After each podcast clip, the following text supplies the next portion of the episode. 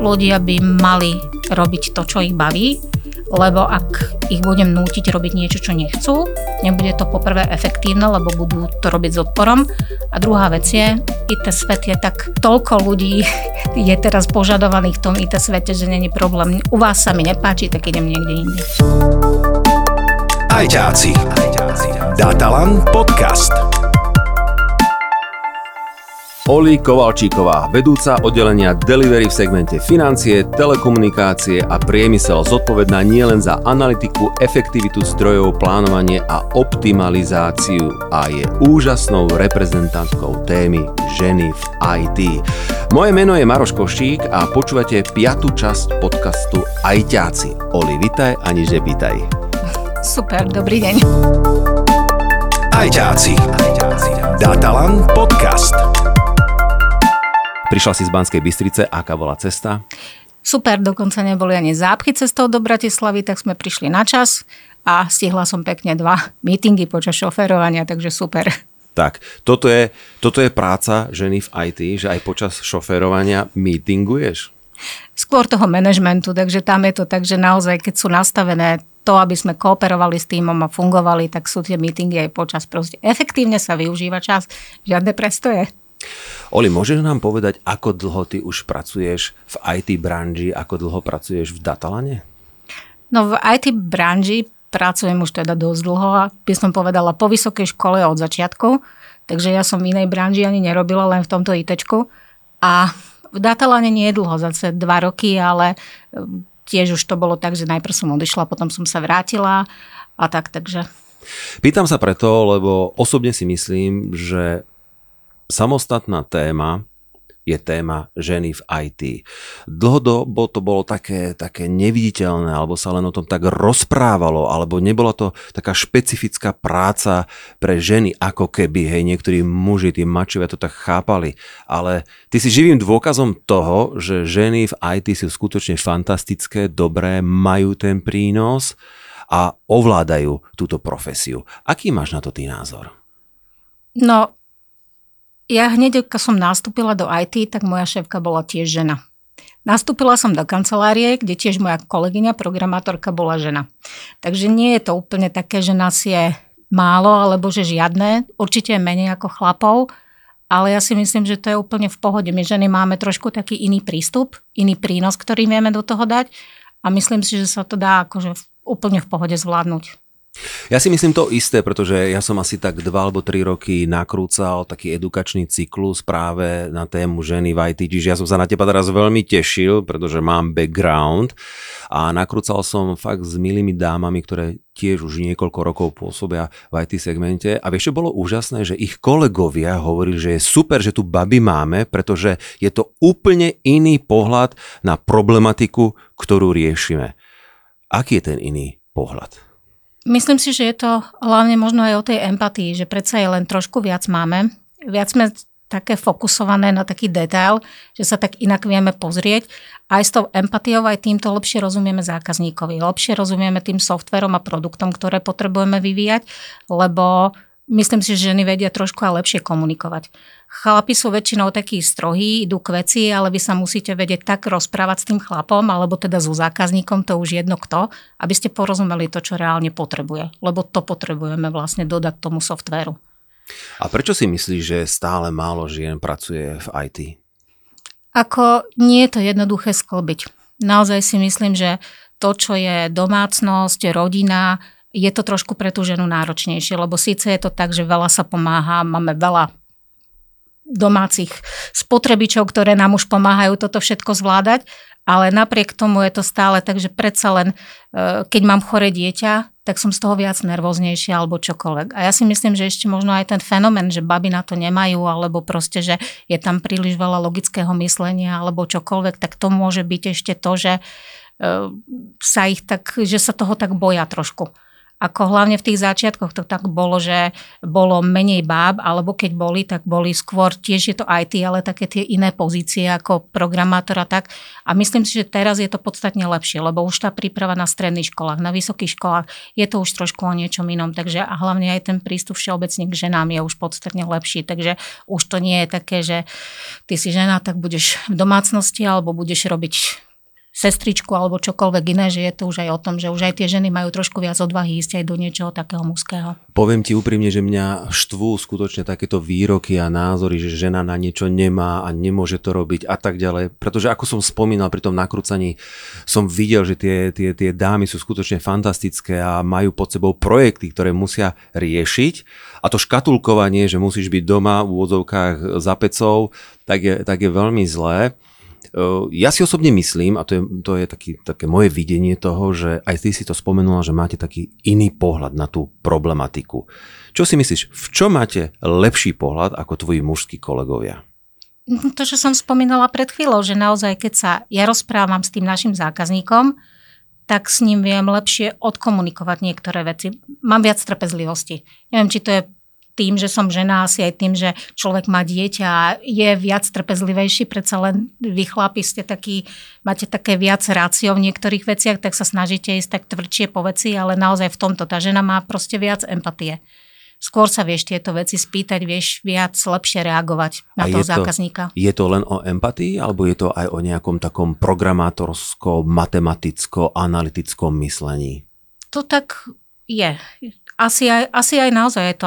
No, u mňa je to asi ťažšie trošku vlastne na toto odpovedať, lebo tým, že ja som prešla aj programátorkou, aj analytičkou, časti som bola aj testerka, teraz som v manažmente, tak ja viem tu každý uhol pohľadu vlastne do toho sklbiť ale tak ako si žena riadi domácnosť, keď to tak poviem, že väčšinou ona riadi tu naozaj kuchyňa, deti, všetko, ak si to vie zmanéžovať, tak toto isté je podobné v práci, že tiež si musíš zmanéžovať, akú máš úlohy, aké dostávaš, čo s tými máš robiť, aký je výstup. Takže je to také, že to, čo robíme doma, vieme preniesť do práce. No práve snažím sa otvárať ako keby tie izbičky tých ano. jednotlivých činností a aj z hľadiska tej skúsenosti, ktorú máš ty, vidíš napríklad, že dievčatá, ženy, dámy majú väčšie nadanie na určitú špecializáciu, alebo prídu, posadíš ich, teraz ich chvíľu sleduješ a potom povieš, ty budeš dobrá testerka, tebe dobre ide programovanie, alebo už prídu tie kočky hotové, že sú rovno programátorky, alebo sú rovno obchodníčky, alebo sú rovno testerky. To si nemyslím, že to treba rozdielovať, či je to dievčatá, alebo chlapi, alebo chlapci, to je jedno, že to proste všeobecne je tak Veľa ľudí možno aj chce na začiatku, mala som taký prípad, že sme mali kolegu, ktorý naozaj v tom programovaní vyslovene bolo na ňom vidieť, že mu to až tak nejde, že proste to išlo ťažšie a bol to chlap. Ale nakoniec sme riešili a ja som mu aj vždy vyrávala, že ty si ale perfektný obchodník, že ty vieš hoci čo predať, proste vykšeftovať čokoľvek. A nakoniec aj skončilo to tam, že prešiel vlastne na obchod. Alebo tom IT ten svet je taký, že kľudne môžete začať ako programátor, niečo sa vám nezdá, nemáte na to, idete na testera, alebo začínate ako tester a skončíte programátorovi, alebo proste prejdete od programátora po analytika. To sú proste také tie fázy, také tie naozaj fázy vývoja toho človeka. Častokrát aj chalani vráveli, že v 45 alebo čokoľvek, že už sú starí na to, ako programovali, lebo teraz to programovanie je dosť náročné oproti tomu, ako bolo veľa, že je strašne veľa nových jazykov, nových e, technológií, ktoré treba sa tomu venovať. A hlavne potom už v tom staršom veku aj máš viac takých takých skúseností, že vieš už skôr pomôcť toho manažerského. Takže vlastne aj ten kariérny vývoj je, čo sa týka IT, taký taký Pestrý. fluent. Skôr by som povedala, že ti to tak vyústi do toho, proste, že čo ideš potom robiť v budúcnosti, že nie je to tak, že skončíš alebo čokoľvek. Ajťáci. Datalan podcast. A zostaňme ešte pri tých dievčatách. Čo by si poradila hlavne tým mladým dievčatám, ktoré teraz skončia školu, či už strednú alebo vysokú a chcú ísť touto cestou uh, vo vašej branži, aby nabrali odvahu, aby sa nebáli, aby vpálili do toho rovnými nohami, pretože určite možno, že majú práve kvôli tomu, že sú tu u nás také predsudky, také možno obavy. No, báť sa netreba. e, zvykla som hovorievať, lebo som bávala také stretnutia, čo bývalo e, v rámci prezentácie dievčatám, vlastne ten IT svet, tak som pár takýchto akcií vlastne aj v rámci našej pobočky riešila. A veľakrát sa ma baby pýtali práve toto isté, že ako sa to dá sklbiť, či sa to dá, aký je v tom problém. A ja som vždy vravela, že prvý bod možno, čo by som spomenula, alebo keď sme si robili z toho srandu, bolo, že lepší plat.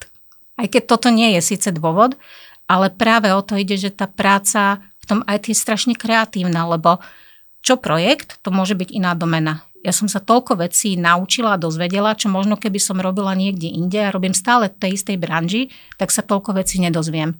Takže a je to o tom, že Viete tieto veci, učíte sa, koľkokrát robíte budúcnosť, lebo veľa projektov sme riešili takých, že boli zdravotníctvo, napríklad nejaké kardiostrojčeky, alebo proste sledovanie glukózy pre cukrovkárov. Robila som na projektoch, ktoré boli v svete automotívu, a to sú tiež také veci, čo by som sa k tomu nedostala, že pred 15 sme rokmi sme riešili niečo také, čo až teraz prichádza do toho reálneho života. Taký proste to, že viete si konektnúť mobil vašim e, autom, kde vidíte teraz možno nejakú navigáciu, mapy alebo Spotify si viete cez to ovládať. Ale my sme toto riešili už pred 15 rokmi, ako toto bude fungovať a ja si poviem, dovolím povedať, že možno posledných 3-4 roky je to také akože súčasťou naozaj tých vozidiel. Takže toto je niečo, čo, čo vám to IT dá. A toto je aj tým babám. Takže ak ste kreatívne a chcete riešiť niečo proste naozaj nové, že nebyť stále v tom istom, tak toto je naozaj tá otvorená cesta k tomuto proste ísť touto cestou. A takisto zase aj ten kariérny rast, tak ako som vravela, to nie je čisto o programátorovi, tam sú testerky, kde je dôraz kladený naozaj na tú kvalitu, alebo proste tie analyticky, keď ja viem analyticky vymýšľať a baví ma vymýšľať niečo nové, lebo o tom je tá analýza, že proste niekto niečo chce a ja vymyslím to, čo vlastne chce, že proste to je naozaj o tom, že ja viem navrhovať ten software a takisto potom z toho viete ísť na manažéra. Baby sú veľmi dobré dizajnerky, napríklad majú vzťah k, tej, k tomu detailu alebo kresleniu tých obrázkov a toto je presne o tom, veď to je celé o tom, že napríklad ja si vymyslím, ako to u toho zákazníka bude vyzerať, aké farbičky to bude mať. Takže je to veľmi, veľmi kreatívna robota. Čiže netreba sa toho báť, nemusím vedieť programovať, ale keď viem krásne kresliť, tak Aj som pre teba užitočný. A čo robia testerky alebo testery? No tester je zodpovedný naozaj za tú kvalitu. Ja si myslím, že je to jedna z najdôležitejších pozícií, ktorá je, lebo ten vývojár niečo, analytik niečo pripraví, vývojár niečo nakodí a tester to v končnom dôsledku vlastne overí, či je to tak, ako to malo byť. Že on je vlastne ten posledný človek, ktorý povie, že áno, je to správne, tak dávam na to go. Čiže čo prídem ráno do roboty a začnem sa hrať, dajme tomu s nejakou mobilnou aplikáciou, spojenie auta so Spotify alebo s nejakou ano. navigáciou. Áno, čiže zapnem si to a ťukám, ťukám, ťukám. Ťukám, ťukám, až kým nedosiahnem ten výsledok. Alebo najlepšie je tak, že oni musia robiť aj také, že negatívne testy, to znamená, že na schvál to musia, na schvál to musia zhodiť. Že mm-hmm. to nie je len o tom, že aby Čiže som dosiahla... Zle, hej? Áno, vyslovene sme mali také testy, kde kolegovci, však bolo to ešte dávnejšie, vyťahli počítač vlastne zo siete, aby to celé havarovalo, aby sme zistili, ako vlastne celý software funguje. Ako je pripravený na to, keď vypadne elektrika. Mne sa to na prvé počutie zdá také jednoduché, že byť testerom, čiže zase, aby sme pomohli tým babám, ktoré sa teraz rozhodujú, aké musia mať minimálne základy, aby si ich zobrala k sebe do týmu, aby robili zle programátorom. Áno, je to o tom, že tester je buzerant. Keď to tak poviem, že buzeruje nielen vývojárov, ale aj analytikov alebo kohokoľvek manažérov. Predpoklady asi naozaj len byť dôsledná, alebo vlastne mať dôraz na ten detail, lebo mne sa stalo a nie prvýkrát, že sme mali babu počas výšky, ktorá nám robila asistentku a vyslovene som videla v tej potenciál v nej, že proste ako funguje, ako pracuje a po skončení školy, aj keď výšku mala ekonomickú, ale prešla na pozíciu testerky. Toto je že... úžasné, že, že človek má možno obavu, nemôžem byť ajťák, nemôžem byť v tejto branži, pretože neviem programovať a naopak vy potrebujete toľko funkcií a funkcionalít, že môže prísť fakt v úvodzovkách človek z ulice, len si zapne ten počítač, nejako sa rýchlo zorientuje, samozrejme musí mať nejaké predpoklady, pred, predpokladám, ale, ale môže začať hneď s vami v úvodzovkách robiť. Ak by prišla kočka na pohovor, že Oli, chcem byť u teba testerka, aké tri otázky by si jej dala? Čo by ťa zaujímalo? Čo ťa baví robiť so softverom? či sa zamýšľaš napríklad nad tým, ako funguje mobil. A tretiu, rozmýšľam... Či vydržíš v mužskom kolektíve. Áno, správne. a vytvárajú sa koalície medzi babami a chalami na pracovisku, alebo to je už také kliše? To je také kliše, to si nemyslím. Ako fakt som zažila za tých 30 rokov zmiešané týmy, aj povedzme medzi analytičkami alebo analytikmi sú viac báb analytikov alebo aj na projektovom manažmente je to zmiešané, ale ja som takýto pocit nikdy nemala. Nikdy voči mne chalani nevystupovali nejakým takým spôsobom, že ty si baba, alebo že by sme baby držali proti chalanov. V tom IT je to taký jeden svet, jeden tým. A predsa len všetci ste tam na vyššej mentálnej úrovni a predpokladám, že všetci sa rešpektujete, pretože jeden bez druhého by ste ten výsledný produkt, tú službu e, nevedeli. Toto je o tej práci dodať. možno aj toho manažmentu, že takto musí smerovať ten tým, že proste nebudeme nadávať jeden na druhého, ale ťaháme za jeden povraz. My sme ako tým zodpovední za mhm. dodanie toho výsledku. Ale dovol mi ešte poslednú otázku, chcem ešte trošku zostať pri tej ženskosti. Čo by si povedala svojej cere? Alebo ako by si je to povedala? Ty si taká moja malá princeznička, alebo moja malá ajťačka? No. No. Asi tak oboje. Lebo aj to, aby sa baby cítili ako princezné je dobré. To je zase od tej fantázii, kreativite a vo všetkom, čo treba v nich budovať. A zase potom ajťačka skôr asi, že múdra alebo šikovná. IT je také slovo, ja neviem, čo by som povedala, že čo je to IT ale zase toto platí, to není len pre baby, to je aj pre chalanov.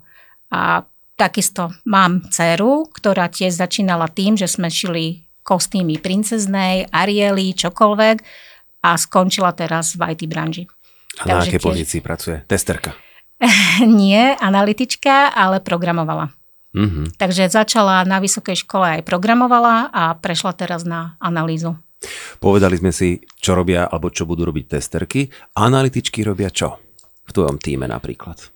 Analytici sú práve zodpovední za to, že zbierajú tie požiadavky od zákazníkov. Oni sú tí, ktorí rozumejú tomu zákazníkovi, musia vedieť pochopiť, čo ten zákazník potrebuje, aké sú jeho reálne potreby a to, čo je najdôležitejšie, musia vedieť tú funkčnosť, ktorú vymýšľajú, predať tomu zákazníkovi alebo ponúknuť mu to, čo reálne hasí jeho problémy. To je to najdôležitejšie, že zákazník si koľkokrát vie navymýšľať strašne veľa vecí, ale porozumieť, že to, čo chce, či je to naozaj reálne, či mu to bude šetriť nejaké financie, zdroje alebo čokoľvek, tak to je úlohou tohoto analytika. Je to vlastne taký stredový bod medzi zákazníkom a vývojárom, lebo on musí vedieť komunikovať rečou zákazníka a musí potom vedieť komunikovať aj rečou toho e, programátora, vývojára, testera, takže on je naozaj taký tlmočník. Milé baby, počujete to dobre, stále sa bavíme o IT branži, nemusíte vôbec vedieť programovať, ale budete veľmi dôležitou súčasťou fantastického týmu Datalanu. Čiže ten analytik, tá analytička, vypočuje si požiadavky klienta, mala by mal by veľmi rýchlo zhodnotiť, ako mu jeho problém vyriešiť. Zapíše si to niekde na papier, zapíše si to do notebooku, predpokladám, asi máte na to nejaký formulár alebo poznámkový zošít a príde teraz do kancelárie, naspäť sa vráti, dáte si poradu hej, a povie sa, Maroš Košik má takýto problém, nevie si napríklad zapnúť mikrofón, keď je v rozhlasovom štúdiu, ako mu ho vyriešime. Ano. A začnete vlastne vymýšľať spôsob, ako kde, ktoré tlačítko stlačiť, aby to bolo na jeden šup. Tak toto vyzerá? Tak. Dobre, takže analytička to nejako vymyslí a potom čo ďalej? Kam to ide? Komu? Programátorovi? Môže to ísť, to vždy závisí od tých procesov, ako sú nastavené. Takže keď by som to zjednodušila, tak áno, analytik sa porozpráva so zákazníkom, vymyslí, pripraví, navrhne to riešenie, ktoré sa má robiť a potom sa bude baviť s programátormi, ako sa to ide riešiť. A keď sa to takto už dohodne a zistí sa, že áno, zákazník má na to financie, aby toto naše riešenie zaplatil, tak potom sa môže ísť na vývoj a už sa to začína vyvíjať.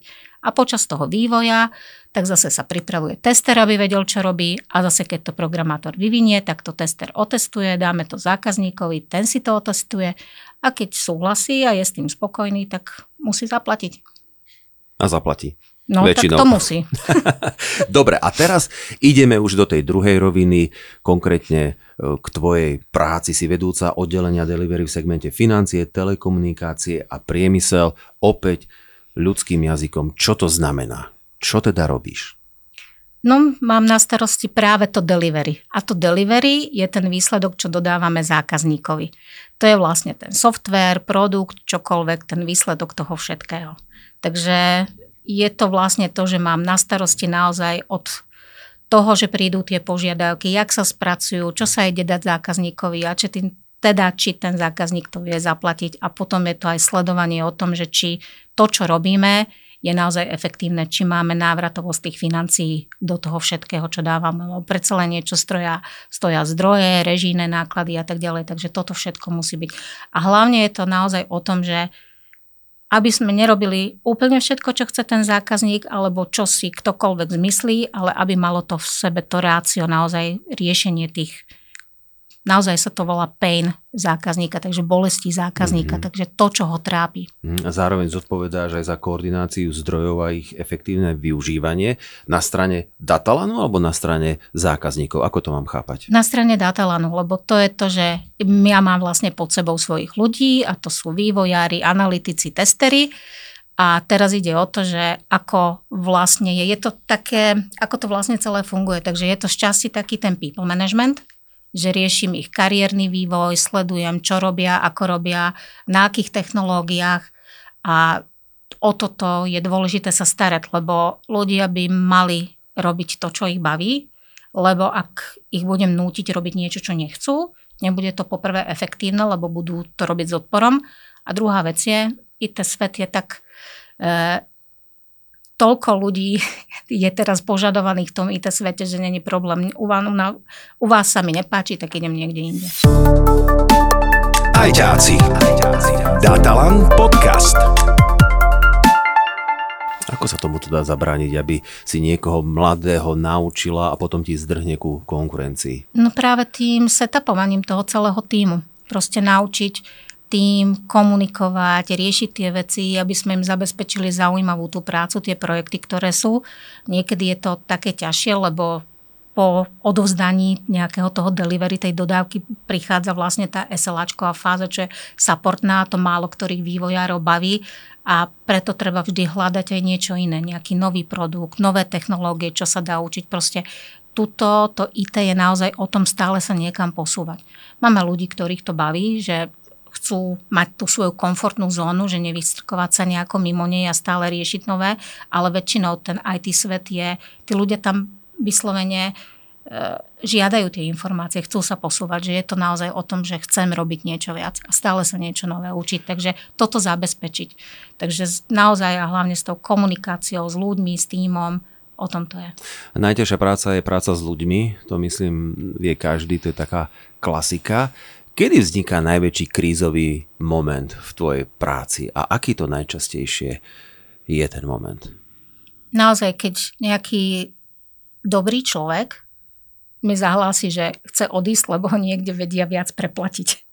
Toto je naozaj také najťažšie, že ako potom nájsť ten kompromis medzi tým, aby, aby chcel ostať, lebo väčšinou potom mi povedia, že kvôli ľuďom, kvôli tebe by som tu rád ostal, ale tí mi vedia zaplatiť viac, tak potom naozaj nájsť ten spôsob, lebo zase, aby mi niekto stále takto odchádzal len kvôli peniazom, to nie je dobre. Tam naozaj musí byť o tom, že ten tím musí cítiť tú spolupatričnosť a hlavne chcieť byť spolu a chcieť spolu fungovať.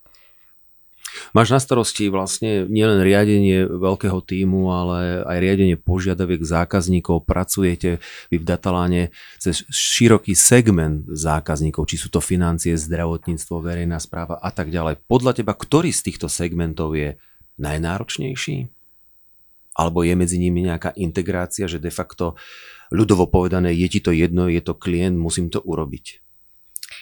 Je dobré, keď ovládaš doménu, do ktorej ideš, lebo predsa len si v nej efektívny, ak vieš, čo robíš, ale ja som si už prešla strašne veľa domenami a dokázala som sa dostať do každej. E, hlavne pre programátorov je to trošičku jednoduchšie, ten analytik naozaj musí byť z toho sveta, ale ja by som povedala, že keď niečo vieš, alebo sa aj snažíš naučiť, tak je to jedno. Je to jedno. Robila som už aj v zdravotníctve, robila som už aj v ekonomickom segmente, takisto vlastne teraz e, financie alebo priemysel. Každé môže byť o niečom inom, ale môže naozaj byť, že niektorého baví viac ten segment alebo ten segment. Ale nepovedala by som, že je to o niečo náročnejšie. Možno tie náročnejšie sú tam, kde musíme sledovať tú legislatívu. A preto ale na to musíme mať tých dobrých analytikov, ktorí to sledujú a ktorí nám povedia, že v rámci legislatívy je taká, taká zmena, takže potrebujeme toto a toto upraviť. Hovoríš o doménach, tvojou doménou je agilný vývoj. Môžeš nám ano vysvetliť? Áno aj. Eh. Takou najobľúbenejšou, mám tu poznámky. Áno. Môžeš nám vysvetliť, o čo ide? Eh, ten agilný vývoj je práve, to je ten nositeľ zmeny. Hej, byť pripravená na zmenu. A to, čo som tu už povedala aj predtým viackrát, že my chceme zákazníkovi dať to, čo reálne potrebuje. To, čo mu naozaj zefektívni robotu a to, čo vyrieši nejaký jeho problém. Keby som to porovnala vlastne s takým tým štandardným vývojom, tak je to celé o tom, že dopredu sa vždy rozprávalo s zákazníkom, pripravila sa veľmi veľká špecifikácia, kde boli všetky požiadavky vysvetlené, navrhnuté riešenie a tak ďalej. Podpísalo sa to so zákazníkom a prišiel vývoj, teraz sa to dlho vyvíjalo a teraz sme prišli na záver, sme to dali zákazníkovi a on že, mm, no síce fajn, ale ja chcem niečo iné. Alebo chcel som niečo iné. Že trošku sme si neporozumeli, lebo to je tak, že keď dvaja budú hovoriť o tom istom, nemusí to byť to isté. A v tom je vlastne tento agilný vývoj iný, že dávame čiastko, čiastkové výsledky zákazníkovi, ktorý si ich čiastočne overuje a dáva nám hneď feedback. A proste my vieme už počas aj tej analýzy alebo vývoja zistiť, že či ideme tým správnym smerom. A práve o to ide, že nebudem striktne požadovať to, že ideme to robiť takto a takto, ale sme sa dohodli, ale ja by som to radšej používal takto. Alebo keď mu dáme nejakú obrazovku s tlačítkami, on si reálne na to začne klikať, aj keď to v pozadí ešte nič nerobí, tak on už vie, že či toto je dobre, že či mu to bude vyhovovať.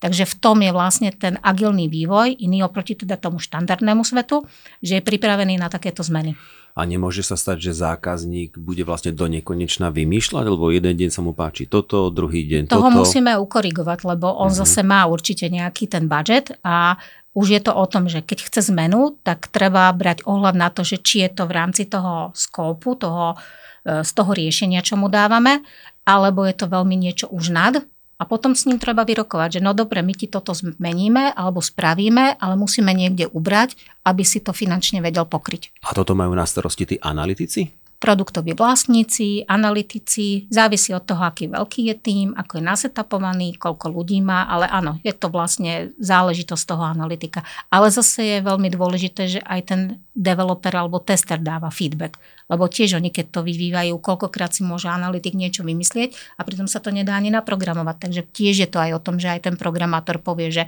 no, ale takto je to jednoduchšie. A stalo sa niekedy, že zákazník mal nejakú predstavu a tvoj tým to vymyslel úplne, ale úplne inak a zákazník z toho odpadol ale povedal, to je perfektné, toto mi ani nenapadlo, že to takto môže fungovať.